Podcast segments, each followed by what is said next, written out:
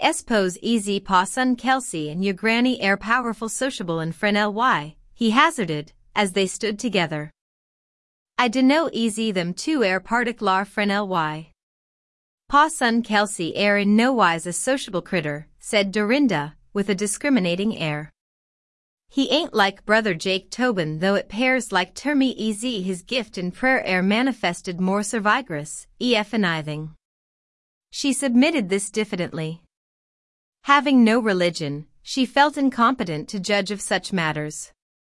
Pairs like termy easy son Kelsey air more like Lijah and Lisha, and them men, what he talks about corn blee, and goes out ter meet on the bald.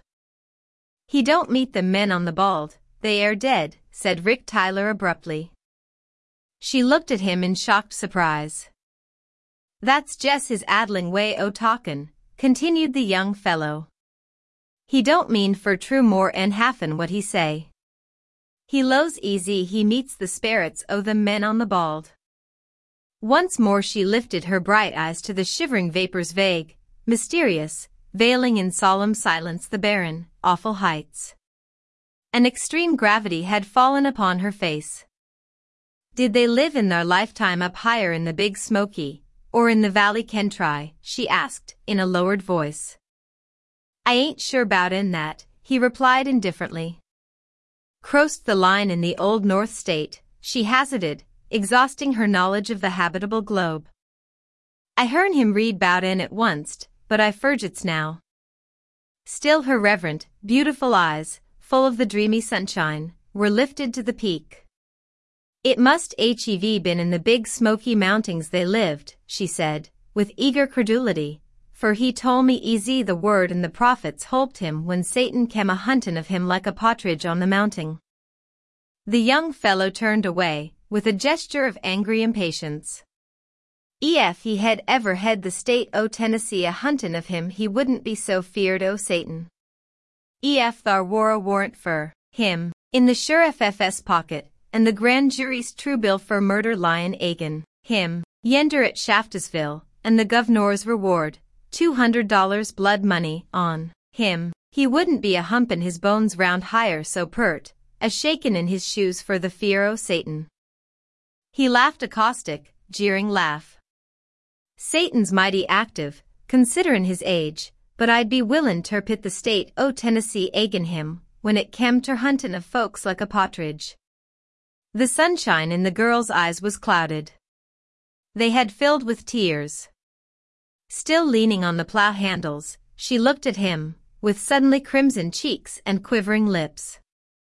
I dunno how the state o' Tennessee kin get its own corn scent ter be so mean and wicked easy it air, she said, his helpless little partisan. Despite their futility, her words comforted him. And IHEV done nothin', nohow, he cried out, in shrill self-justification. I could no more hinder Bednego Tynes from shootin' Joel Byers down in his own door and nothin' in this world. I never even knowed they had a grudge. Bednego Tynes, he told me easy he owed Joel a debt, and were goin' ter see him bout in it, and wanted somebody along ter hear his word and see justice done twixt em. Thar air Fower Byers boys, and I reckon he war feared they would all jump on him at once, and he wanted me ter holp him ef they did. And I went along like a fool sheep, thinkin' bout nothin'. And when we got way down yender in Eskaqua Cove, where Joel Byers's house air, he gin a hello at the fence, and Joel kem ter the door and Bednego whipped up his rifle sudden and shot him through the head, easy nip and precise. And there stood Joel's wife, seein' it all. And Bednego run off, nimble, I tell ye, and I wor so flustrated I run too. Somebody cotched Bednego in the old North State the next week, and the governor had ter send a requisition arter him. But since I fund out easy they load I wor aidin' and abettin Bednego, and were goin' to arrest me case I were thar at the killin', they hev had powerful little chance o' tryin' me in the court. And whilst the governor had his hand in, he offered a reward for sec a lawless man be. He broke off, visibly struggling for composure, then he recommenced in increasing indignation. and these higher friends o' mine in the big smoky, I'll be bound they hanker powerful arter them $200 blood money. I know easy I'd hev been tuck afore this, ef it warn't for them consarns thar. He nodded frowningly at the pistols. Them's the only friends I hev got. The girl's voice trembled. Pairs like ye mought count me in, she said reproachfully. Nah, he retorted sternly, ye go round higher sorrowin' for a man easy hev got nothin' ter be afeard of but the devil. She made no reply, and her meekness mollified him. Drindy, he said, in an altered tone, and with the pathos of a keen despair, I had fixed it in my mind a good while ago, when I could hev had a house, and lived like folks, stidder like a wolf in the woods, ter axie ter marry me, but I were hindered by gittin' skeered bout en yer bein' all in favor o' Amos Jeems, easy cam up ter see ye from Eskaqua Cove, and I didn't want ter git turned off. Meb ef I hed axed ye then I wouldn't hev tuck ter goin' along oh, o Abednego Tynes and sec, and the killin' o Joel wouldn't hev happened like it done. Would ye would ye hev married me then? Her eyes flashed. Ye air fairly sodden with foolishness, Rick, she exclaimed angrily. Air you uns thinkin' easy, ah, I'll low easy, I would hev married a man four months ago easy never axed me ter marry, no how? Then, with an appreciation of the delicacy of the position, and a conservation of mutual pride, she added, and I won't say nother easy I wouldn't. Marry a man easy hev never axed me ter marry, no how.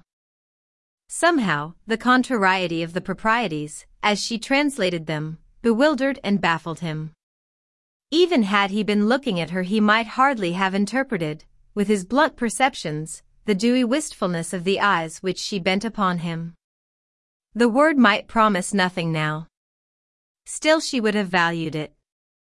He did not speak it, his eyes were fixed on Chilhowee Mountain, rising up, massive and splendid, against the west. The shadows of the clouds flecked the pure and perfect blue of the sunny slopes with a dusky mottling of purple. The denser shade in the valley had shifted, and one might know by this how the day wore on. The dew had dried from the long, keen blades of the Indian corn, the grasshoppers droned among them. A lizard basked on a flat white stone hard by.